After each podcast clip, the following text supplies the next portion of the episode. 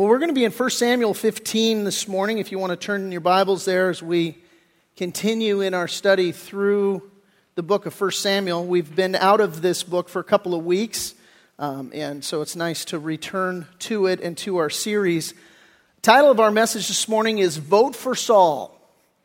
Vote for Saul.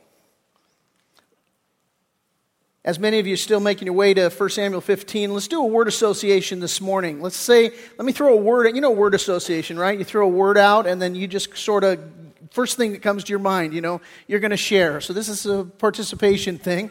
Word association, here we go. Politician. Oh man, you were all quick. I heard crook. I heard liar. Uh, what? Coward. Coward.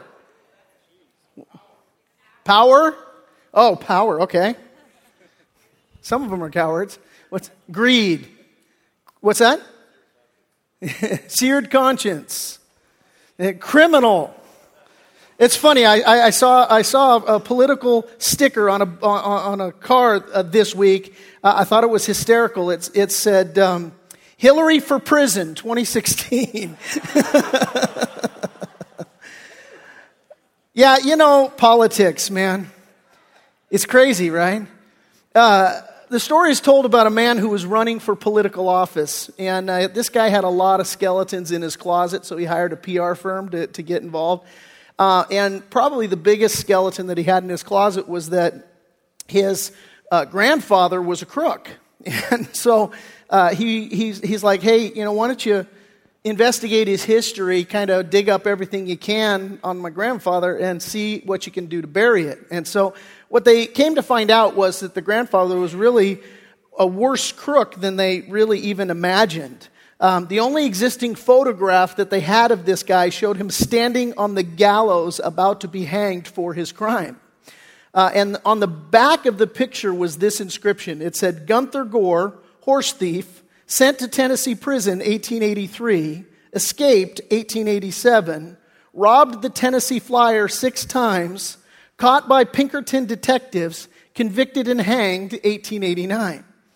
And so, undaunted, this PR firm went right to work and they were drafting his bio and they got this picture and they cropped it. They just zoomed it up and they blew up the head and cropped out, you know, the gallows and everything else. And so it was just a headshot of the guy.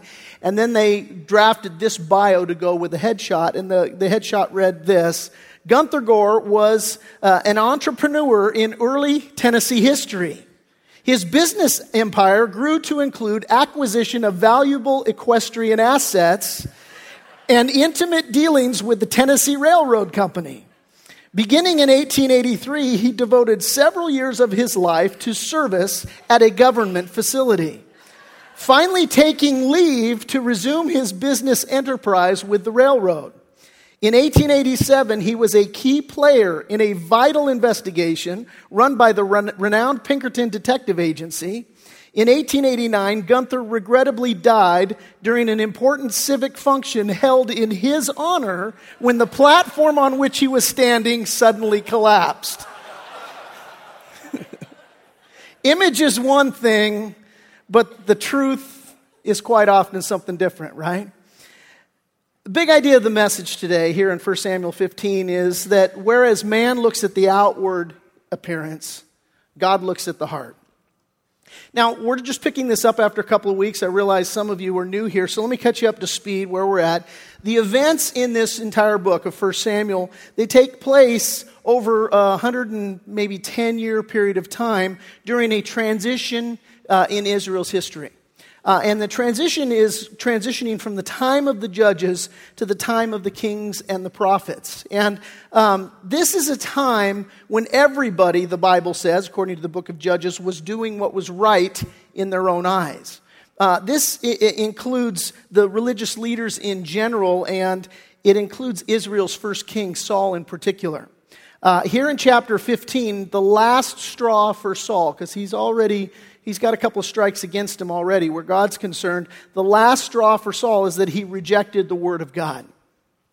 Uh, God told him to utterly destroy the Amalekites, and, uh, and Saul knew what his marching orders were, but rather than utterly destroy the Amalekites, uh, he and the people decided that they were uh, not going to destroy them. Not going to. He, God said, "Destroy them and destroy all their stuff. They're wicked. They're vile. They're evil." And we went through all that to explain why God would give such a command. And um, and so, rather than do that, they, they kept some of the, they kept King Agag alive. They kept some of the, the stuff that they considered good stuff uh, for themselves, completely contrary to what the word of the Lord had said to them. They were in complete disobedience. Um, and so, as a consequence, we left off with God rejecting Saul as king of Israel. Here's the, the final thing we read last week. Verse 23, uh, second part of it. God says through the prophet Samuel, Because you have rejected the word of the Lord, he also has rejected you, Saul, from being king.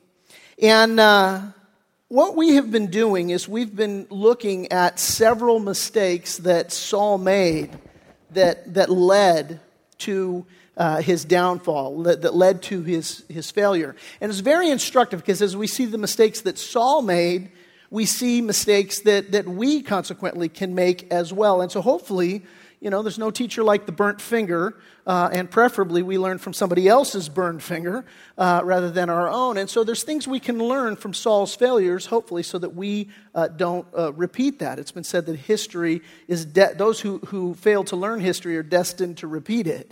And so we can learn from Saul's mistakes. First thing we learned uh, about a mistake that Saul made that led to his failure, we looked at this a couple weeks ago, was that Saul boasted of things that were not true.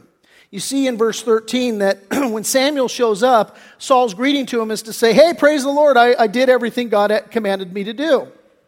And he says that while the sheep and the goat are making noise in the background and, you know, his sin is just so glaringly obvious. No, you didn't. You kept all the best of the stuff for yourself. You didn't king, kill King Agag.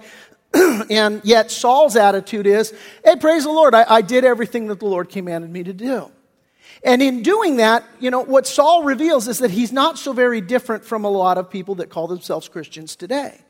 Because there are a lot of Christians today who basically have the attitude that say, oh, you know, praise the Lord, I'm a Christian. I, I, I love the Lord. I serve the Lord. I follow the Lord. I'm in fellowship with the Lord. And then you take a closer look at their life and it's like, in, no, really, you, you live in habitual sin.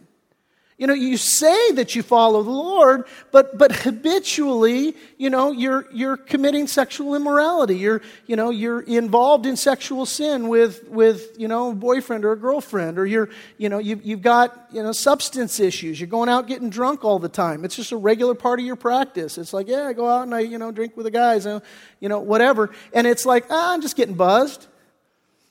You know, there was an ad campaign recently that said, hey, buzzed driving is drunk drunk driving, you know. And, God might have the same kind of campaign where He'd say, hey, buzzed Christianity is drunken Christianity, which is not Christianity at all, you know. And so there's a lot of people that sort of claim to have to the name of Christ, but if you look at their life, it really doesn't match up with their claims. And that's not to say that we don't have sin and that we don't fall into sin. All have sinned and fall short of the glory of God. Christians aren't perfect, we're just forgiven, but it's not a license to wink at sin and sort of sweep, you know, all of the commandments of God under the rug and then live any way we want. There ought to be a, a, fundamental change in our character. And what happens is that a lot of people are like Saul, whereas, you know, it, it, they boast of things that aren't true. Hey, I'm a Christian but I live like hell, you know? And, and, and, and it should be concerning. It's a frightening way to live. Why? Because listen to what Jesus said. Now, this is Jesus Christ speaking. He said, Not everyone who says to me, Lord, Lord, shall enter the kingdom of heaven, but he who does the will of my Father in heaven. Many will say to me in that day, Lord, Lord, have we not prophesied in your name or cast out demons in your name, done many wonders in your name? And then I will declare to them, I never knew you. Depart from me, you who practice lawlessness. So, one of Saul's mistakes was that he boasted of things that were not true. And so, for us, we need to take a walk with that. Am I making a boast that I'm in Christ and really I need to take a closer look at the way I'm living? And maybe I need to repent and, and really, truly surrender to the Lord Jesus Christ. Hey, if the shoe fits. Second lesson we learned from Saul is that Saul blamed others for his failures. He blamed others for his fa- failures. You know, Samuel pressed him. He's like, no, no, no, no. You, you did not obey the Lord.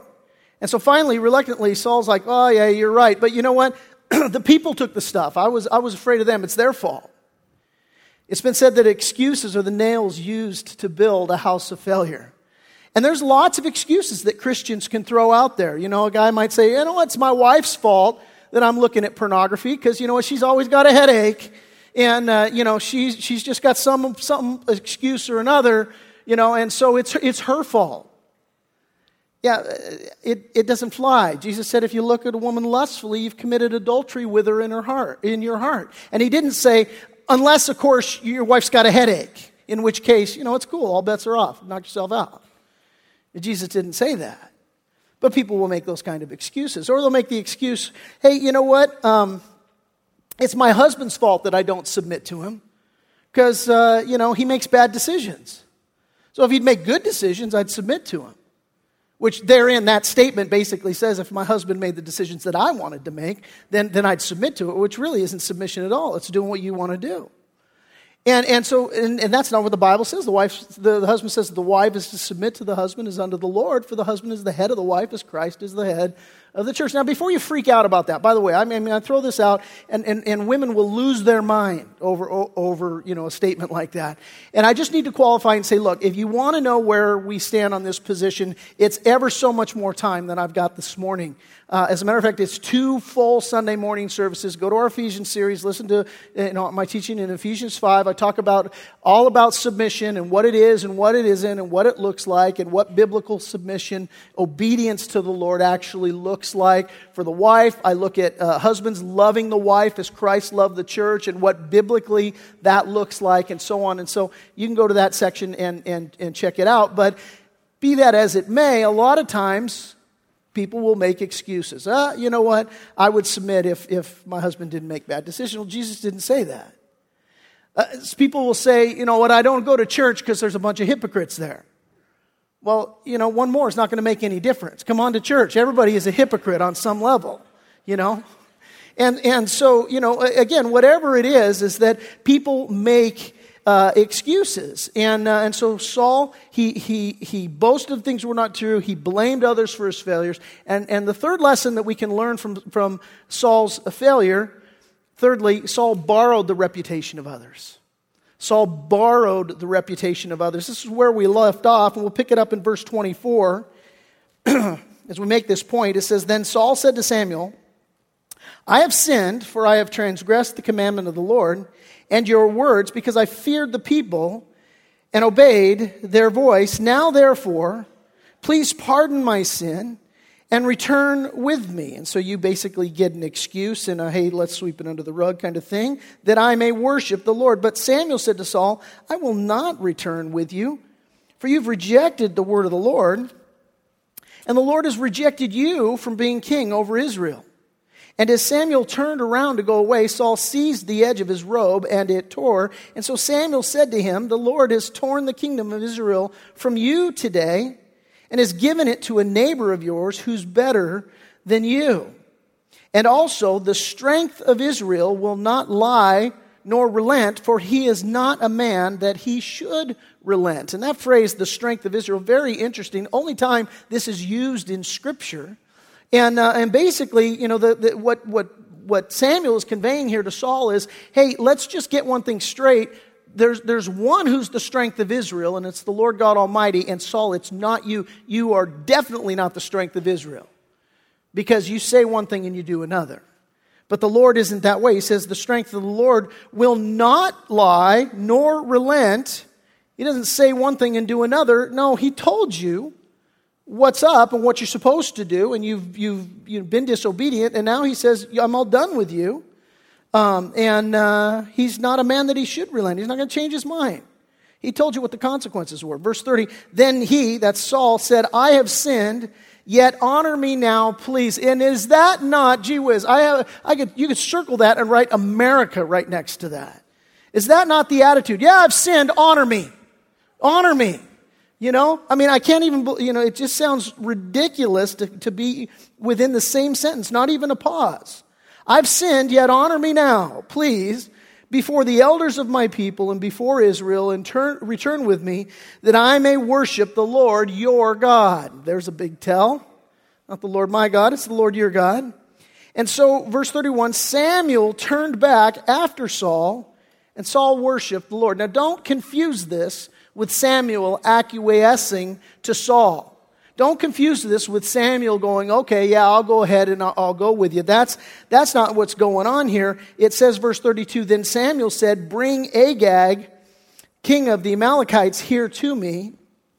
And so Agag came to him cautiously. That word cautiously, it means delicately. And the idea is that Agag, when he's with Saul, was like, whew, got away with that one. And now Samuel shows up, Mr. Righteous, and now Agag, delicately coming into his presence, is like, whoa, hey, hey, we're cool, man, we're cool. And so here's what he says.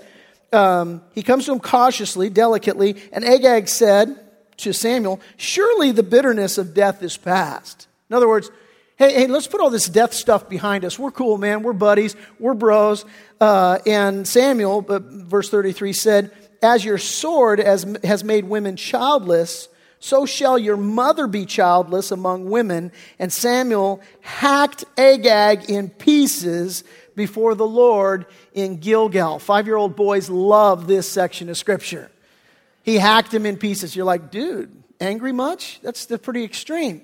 Yeah, uh, and, and, and here's what's going on. And this is why Samuel uh, uh, ultimately went with Saul.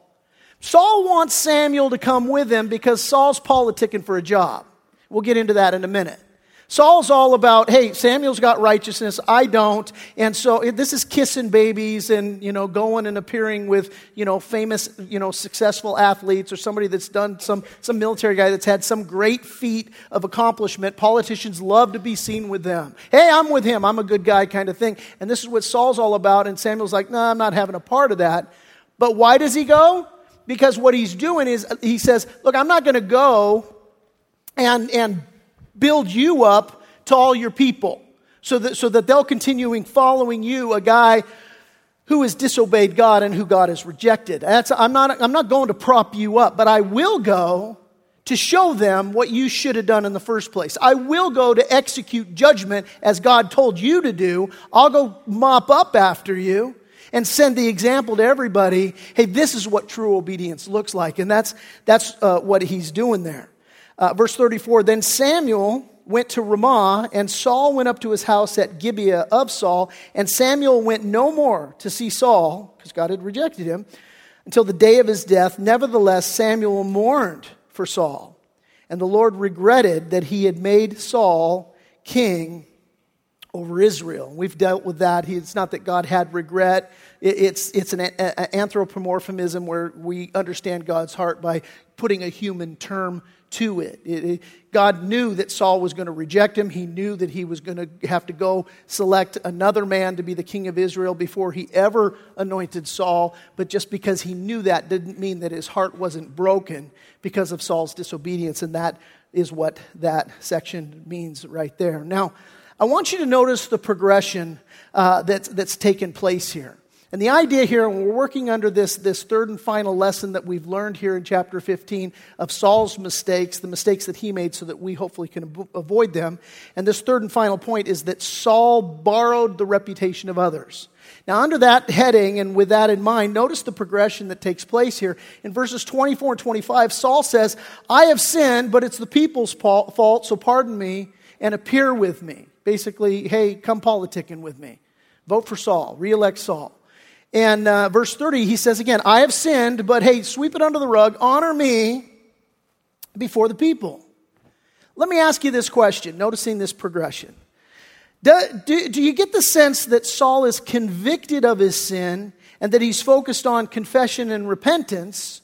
Or is it more the case that Saul is concerned with the consequences of his sin and keeping his job? It's the latter, isn't it? Saul is not behaving like a man who's, who's convicted and wants to confess and repent. That's not what matters to him. What matters to him is keeping his job. See, the, what we need to understand is that Saul was the people's choice, right? Saul, he's the, the king of the People's Choice Award. The original People's Choice Award went to Saul. In chapter 9, the people picked him. And why did they pick him as king? Because of his image. Tells us in Scripture he, that he, he stood head and shoulders above the rest, taller than anybody else, and that he was the most handsome man in Israel. And so the people were, they're like, we need a king. And oh, look, there's, there's, you know, Ken and Barbie, there's the Ken type right there. He's the guy from Central Casting. He, he's the one that we want to be, you know, our king. And so they chose him entirely for image. And so what happens here is because for Saul, it's all about image and it's only always been about image. It's all, that's all that matters to him. And so for Saul, because it's only about image, he needs Samuel, who possesses his own image, to, to go with him so that he can, you know, now, because he lacks this image, he can have this image with Samuel. Come with me and, and you know, let everybody see, you know, how awesome I am. My son Scotty, when, um, when he was a kid, he was, he was a child actor and he was on Seventh Heaven for several seasons. And um, when he was on the show, uh, he was, we, we tried to put him in, into school, uh, public school, because um, you know he didn't he didn't have a public school experience. He was always on the set all the time. He had a private teacher on the set, and it was a great education. But we wanted him to enjoy a school experience, so we kind of thought, hey, maybe with the production schedule we can figure it out. So we put him in school, and uh, and so his, his, teacher and his classmates are you know very you know, interested in what he did. And everybody was watching Seventh Heaven, so they all wanted to know about what life was like on the set. So his teacher said, Hey, I'll tell you what, you got this assignment, and you could customize this assignment that's due by, you know, why don't you take some pictures on the set and, and just, you know, you can write about a, a, little report on what it's like to, to work on the set. And, uh, and so that would satisfy all of their curiosity and also satisfy his, his homework assignment. And Scott's like, okay, well, we're like, uh, it's kind of sketchy when you take pictures on the set. So we go to the producers and we're like, hey, he's got a, a, homework assignment from his, from his class. They want him to take some pictures, write a report about what it's like to work on the set. And uh, is that cool? Can he do that? And they go, yeah, he can take pictures on the set, just don't break the fourth wall. And we're like, well, we're not even going to break the third wall. That's fine, no problem. What's the fourth wall? You know, we don't know what they're talking about. What is not break the fourth wall? And, uh, and they said, well, the, you know, when, when you have a set, basically your set is constructed with three walls. And the fourth wall is where all the camera and the lighting and the grips guys are and all the sound technicians and everybody. At the fourth wall, looks like a construction zone. You know, everybody's dressed up, you know, with tool belts and the whole bit. And so they don't want any pictures of the fourth wall. Why? Because they want to maintain the image. See, what they want is for everybody, they know that everybody knows that it's a film set. They know that everybody knows that it's not real. The Camdens aren't a real family, you know? Everybody knows that, but they don't want them reminded of that. So they say, don't take a picture of the set or of the crew. Rather, take a picture of the set so that it, what, what comes across is, hey, this is the Camden's house. This is the Camden's kitchen. This is the Camden's living room. This is Ruthie's room. This is, you know, they want that integrity maintained. So, you know, if you take a picture of the fourth wall, then everybody knows this is fake. It's not real. Well, that describes King Saul perfectly. He's like, Samuel, come with me so everybody thinks that this is real and that I'm not a big fat phony. And so this is, this is all what's going on. Saul is all about image. Now, here's the shocking thing. The shocking thing is that Samuel comes to Saul and says to him, you're a fake, you're a phony, you're a fraud, and God's rejected you. And it doesn't drive Saul to his knees to say, Oh my gosh, God, do not reject me. Don't, you know, cast me not away from your presence. Don't take your Holy Spirit from me. Saul doesn't say any of those things. David will say those things. The man that God's going to replace Saul with when he has a time where he falls in his sin, you will see him repent and come to that place where the only thing that matters to him is God, I want to be in your presence. I don't want to be separated from you. But shockingly, what happens here when Samuel comes to him and tells him God's rejected you from being king, the only thing that Saul cares about is maintaining this image to everybody else. He could care less about the fact that that God has seen right through him and knows him to be a fake and a phony. He just wants to keep conning everybody else. And this isn't in my notes, but I would just ask you the question this morning are you a fake and a phony? Are, are, are your efforts, hey, because listen, God can see, He knows. You're not getting nothing by Him. His eyes are a flaming, a burning fire. And, and, and are the energies in your life going towards trying to prop up an image? Keep everybody from looking behind the curtain, you know, Wizard of Oz kind of stuff. Pay no attention to the man behind the curtain. Just look at the set that I've constructed. Take a walk with that. So it shocks me. He's concerned only about what the people think. Now, here's the key the key to him perpetuating what the people think is bringing Samuel with him. He's got to, he's got to, he's got to operate off of Samuel's reputation because he's got no reputation of his own. Now, now, here's the deal. I want to talk about reputation for half a second. There's three ways that you can get and perpetuate a good reputation, okay? You can build it, you can buy it, or you can borrow it. That's the three ways for you to have a good reputation. You can build it, you can buy it, or you can borrow it. Um, obviously, building your reputation is what you want to do. But the problem is, building a good reputation takes a long time. It takes com- commitment. It takes steadfastness. It takes, you know, over an extended period of time, continuing to be somebody who demonstrates character. In season, out of season, just continually. And what happens is people either, you know, it's been said it takes a lifetime to build a character and a moment to lose it. And so you get people that fall in that category. They've completely lost their character. This is Saul. He's completely, not that he really had a good character to begin with, but he's completely lost it. Or you, you get people that are just like, I don't want to take the time, and so I want to take the shortcut. Well, the shortcut is you buy it or you borrow it. I'll give you an example.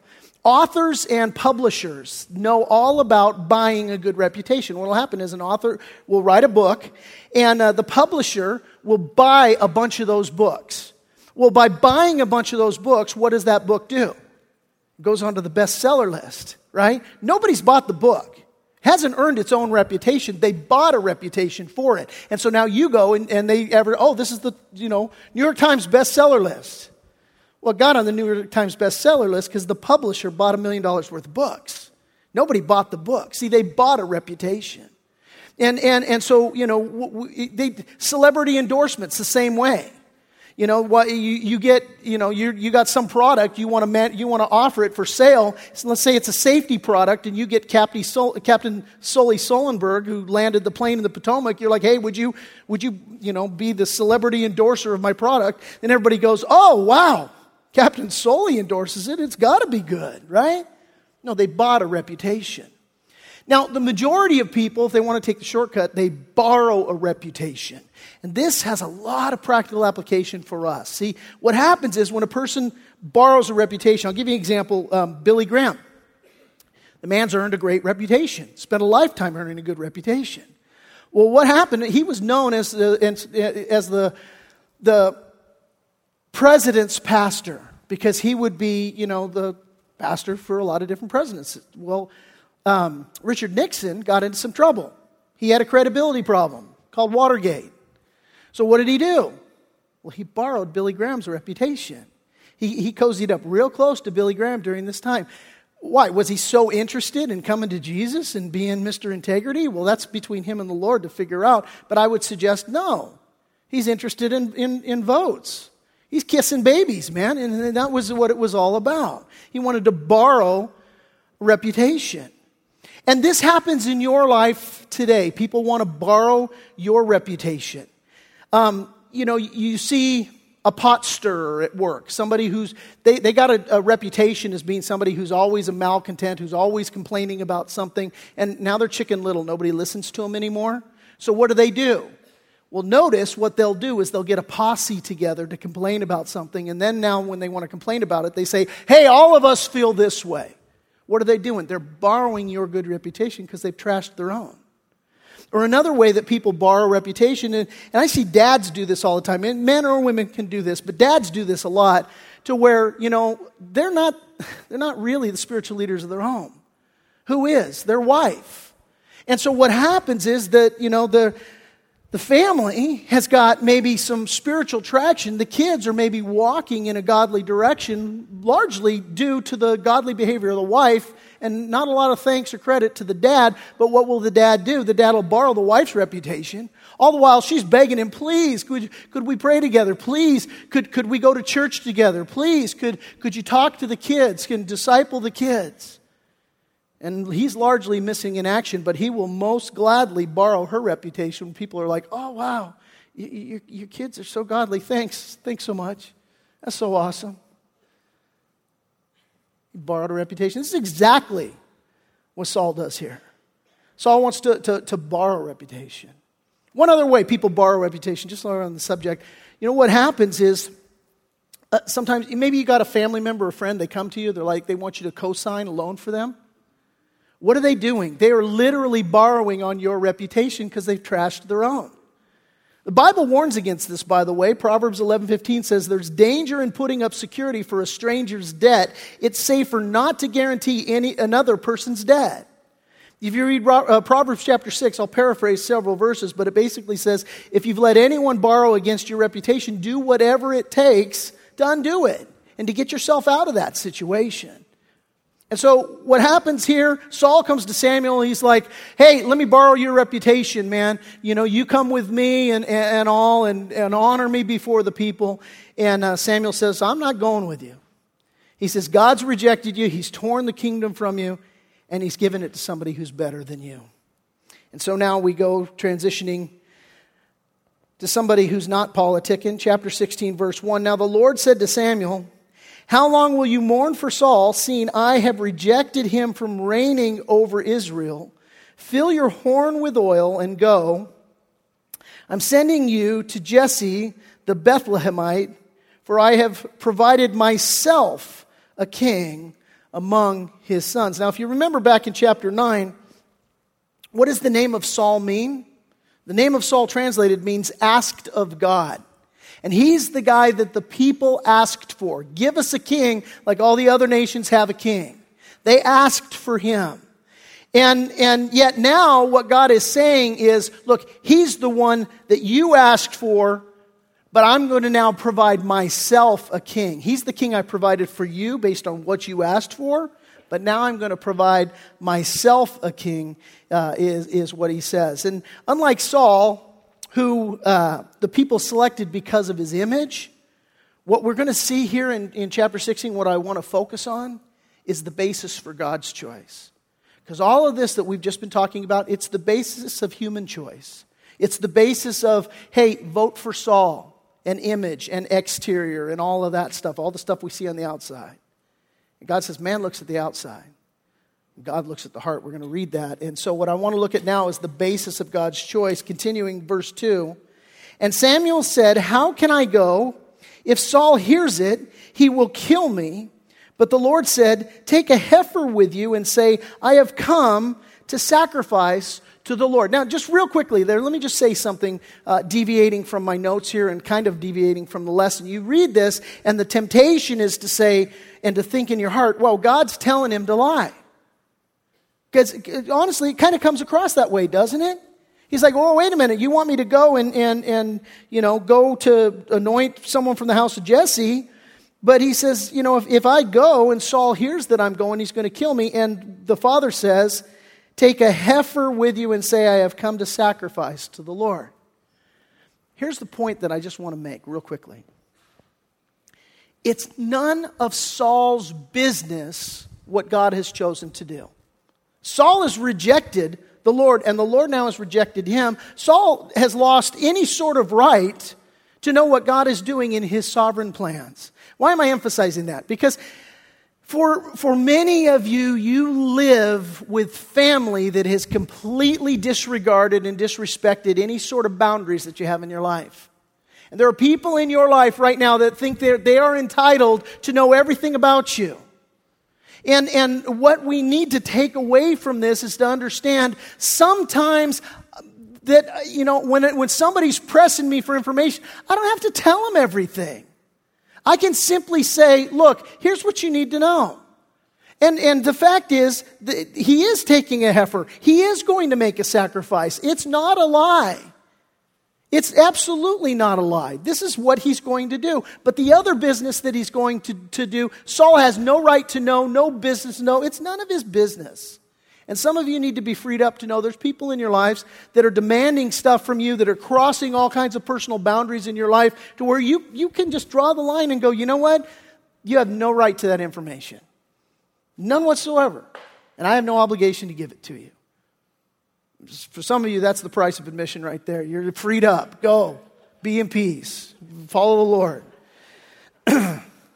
so, verse 3, he says, Then invite Jesse to the sacrifice, and I will show you what you shall do. You shall anoint for me the one I named to you. And so Samuel did what the Lord said, and he went to Bethlehem, and the elders of the town trembled at his coming and said, Do you come peaceably? Now, why did they ask that? Well, because he just hacked up Agag in the other town. They're like, you got a sword behind your back there, dude? You coming to hack anybody else up? Kind of deal. Do you come peaceably? And he said, Peaceably, I've come to sacrifice to the Lord. Uh, he says, Sanctify yourselves and come with me to the sacrifice. And then he consecrated Jesse and his sons, and he invited them to the sacrifice. And so it was, verse 6, when they came, that he looked at Eliab and he said, Surely the Lord's anointed is before him. Samuel's making the same mistake that he made before. He saw, he saw, you know, Saul and he went, wow, head and shoulders above the rest, good looking guy. He was right with everybody else. He's, you know, thinking this guy's the king, the one from central casting, the one who fits the part. And he's doing it again right here. Falling right into the same trap, looking at the outward appearance. That's the whole problem with Saul and the whole get of chapter 15. It's not, you know, you're not running for reelection. It's not about the outward appearance. But, verse 7, and this is where the Lord says the same thing the Lord said to Samuel, Do not look at his appearance or at his physical stature, because I have refused him. For the Lord does not see as man sees. This should be underlined in your Bible. For man looks at the outward appearance, but the Lord looks at the heart. And that's the key to our whole lesson today. And so Jesse called Abinadab, this is his number two son, and made him pass before the Lord. And he said, Neither has the Lord chosen this one. And then Jesse made Shammah, his number three son, pass by, and he said, Neither has the Lord chosen this one. And thus Jesse made seven of his sons pass before Samuel. And Samuel said to Jesse, The Lord has not chosen these. And Samuel said to Jesse, are, the, are all the young men here? In other words, you got any other sons? This is full on Cinderella kind of stuff right here. I got the slipper. It doesn't fit any of the sisters. Are there any other sisters around here? You know, you got anyone left? And then he said, this is Jesse speaking, his father, there remains yet the youngest. And there he is keeping the, the sheep. And Samuel said to Jesse, send and bring him, for we will not sit down until he comes here. And so he sent and he brought him in, and now he was ruddy, with bright eyes and good looking. And the Lord said, Arise, anoint him, for this is the one. This is David. He is the runt of the, liver, of the, of the litter. And, uh, and verse 13 said, Then Samuel took the horn of oil and he anointed him in the midst of his brothers. And the Spirit of the Lord came upon David from that day forward. And so Samuel arose and he went uh, to Ramah. Now, again, what we see here in these verses, we see the basis of God's choice. What we saw in, in chapter 15 was the logical conclusion of the basis of man's choice. It was an outward appearance that was as fake and phony as the set on any movie set. And so, what we see here is the basis for God's choice, whereas the basis for man's choice is the exterior image, right? The maintaining the don't look at the fourth wall kind of thing, nothing to see here. The basis of God's choice. Well, there's a couple there's there's several things to see in that. The number one thing, if you're taking notes, God's choice of a man is contrary to human reason. God's choice of a man is contrary to human reason. Let me say this nobody, and I guarantee nobody in Bethlehem thought that day that David was going to be the anointed as the king of Israel. Nobody would have picked him. He wouldn't have been even 100 to 1 odds, you know, long shot. He would have not been on the list. People would have been like, What? Him? Nobody would have picked him. Why? Well, first of all, David was despised by his brothers. You don't see it in this chapter, but you'll see it in the next chapter when he goes and he fight, faces Goliath. You're going to see just how much his brothers despise him. And they're going to be ridiculing him and deriding him and so on. So he was despised by his brothers. Another reason that nobody would have picked him is because he was disregarded by his father. We know that for a couple of reasons. One, his dad calls him the youngest. He says, Don't you have any other sons? He doesn't even think enough of his son to bring him out and have him be considered. And then he refers to him as the youngest. And according to Alan Redpath, that means not just that he was the youngest chronologically, but it means that he was the least in his father's estimation. His dad just didn't think that much about him. And clearly, we know his dad didn't think that much about him because he had, he had him out tending sheep. That was like the lowest thing you could do in this, in this society. Shepherds were despised. They were considered to be thieves and robbers and, you know, malcontents and all of this other stuff. And this is what his dad thinks of him. He throws him out with the sheep. Like, don't you have any other sons? Well, yeah, just my youngest. One stinking up the field with the sheep out there. You don't want to see him. Some of you, that's the way your dad was to you. Maybe that's the way your mom was to you. You know, you're never gonna, you're never to amount to anything. never going to be anything. And so it seemed, David seemed destined to a low station in life. And yet God chose him. Why did God choose him? Well, Paul said this to the Corinthians. He said, God has chosen the foolish things of the world to put to shame the wise. And God has chosen the weak things of the world to put to shame the things which are mighty. And the base things of the world and the things which are despised, God has chosen, and the things which are not to bring to nothing the things that are, that, and here it is, no flesh should glory in his presence. God doesn't want any flesh to glory in his presence. He wants to get the glory. You think about Gideon fighting the Midianites. God shows up. He's like, hey, mighty man of valor. Gideon's in a wine press, you know, trying to, to, to process the wheat. And, and God shows up, and mighty man of valor, and Gideon's like, who you you? You're not talking to me. You know, when you, when you would thresh the wheat, you would go up, you know, up on a hillside and you'd throw it up in the air so that the wind could blow the chaff away and the wheat kernels could come down. And, and so Gideon is so afraid of the Midianites, he's in a wine press in a ditch trying to do the same thing to separate the wheat from the chaff because he's, he, because he's afraid. He's hiding. And God shows up. He's like, mighty man of valor. He's like, you got the wrong address. God's like, no, I don't. No, I don't. Some of you might be thinking that today because you know that's the way you were raised that way, and your, your, your parents just drilled it into your head that you're nothing and you're never going to be anything. Paul said, I can do all things through Christ who strengthens me. If that's you and that lie is just drumming in your head, you take that lie captive to the obedience of Christ. God loves you. You cannot believe the things that God wants to do through your life, can do through your life. And we know in the story of Gideon, God shows up and then he's like, I want to I want to defeat the Midianites. I want to use you to do it. So Gideon raises up this large army, 30,000 plus men, and uh, God's like, eh, too many people. Why? Because no flesh can glory in his presence. He wants the glory. So God has them thin out the guys, and then he comes out, oh, you still got too many people, thin them out. So he got him doing these different things to thin the people out. And finally, he goes through his last kind of thing. He says, have them all go down to drink, and the ones that take the water and cup it in their hands and drink, those are the ones that, that, uh, that you select. But the ones that lean over and lap like a dog, you reject those, right? And a lot of even biblical commentators will completely miss it and they'll say, you know what? God wanted the people that were going to cup it in their hands because they were being diligent and attentive and they're, they're ready to, to react any sort of way. And so that's why he chose them because they would be, you know, those that were just acutely and diligently watching and, and, and, and all. And that completely misses the point. The point had nothing to do with that. The point had to do with God wanted to take him from 30,000 plus guys to 300 people so that when the victory came, no man could say, Oh, I did this. I had something to do with it. God chose me because I'm super diligent and, and, and hyper vigilant and ready for action. No, why? Because that would give glory to the flesh, and God doesn't want that. The reason why God had him thin everybody out is because God wants the glory and the preeminence. And so he thins them out to do this great work. And I want you to take note in our text how many sons does Jesse have that he brings before Samuel to consider? Seven sons. It's the biblical number of completion. And, and I think it shows us that the flesh is completely and totally and utterly worthless. Absolutely, completely, there's no good from it.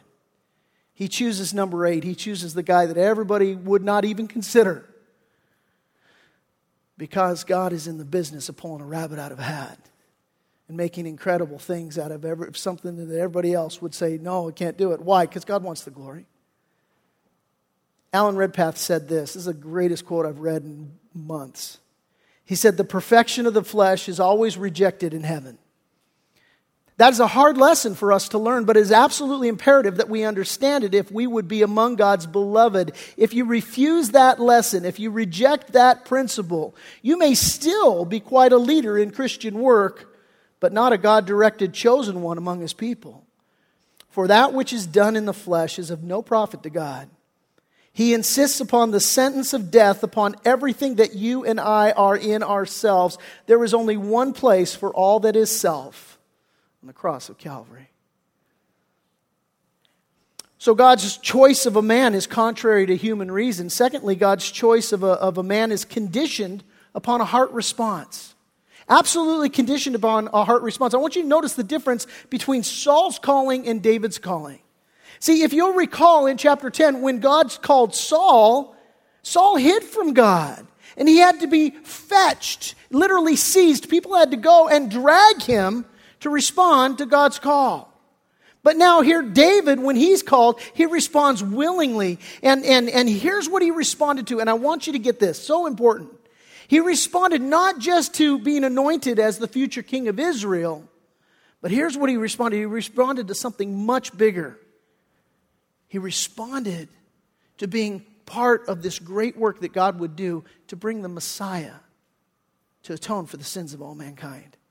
I want you to hear among the last words recorded in the Bible from the lips of Jesus, Revelation 22. Jesus said, I am the root and the offspring of David, the bright and the morning star. In other words, David's character was rooted in Jesus Christ, and the moment that he responded to God's calling in his life, it set the course for the Messiah to be born through his, his offspring. Here's what I want you to think about. Think about this. God wants to do incredible works through us. He wants to do an incredible work through you. Several of you, many of you, raised your hands last week to receive Christ as your Lord and Savior. And the Bible promises that, that anyone who's in Christ is a new creation. Old things pass away. Behold, all things become new. And God will do, like, it will blow your mind what He will do and what He wants to do in your life. We had one of our, our children's ministry workers, the gal that oversees our, our, our nursery, she hit, was exhorting some of the, the folks on Facebook last night.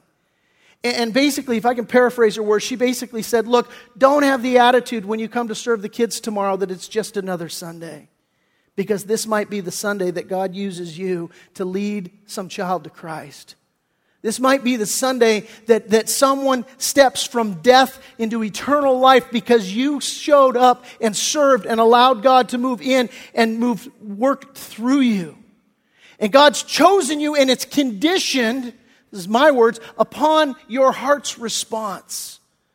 This gal giving the exhortation, and, and basically, again, not her words, but mine, she's basically saying, You have no idea if the person that you lead to Christ could be the next Billy Graham.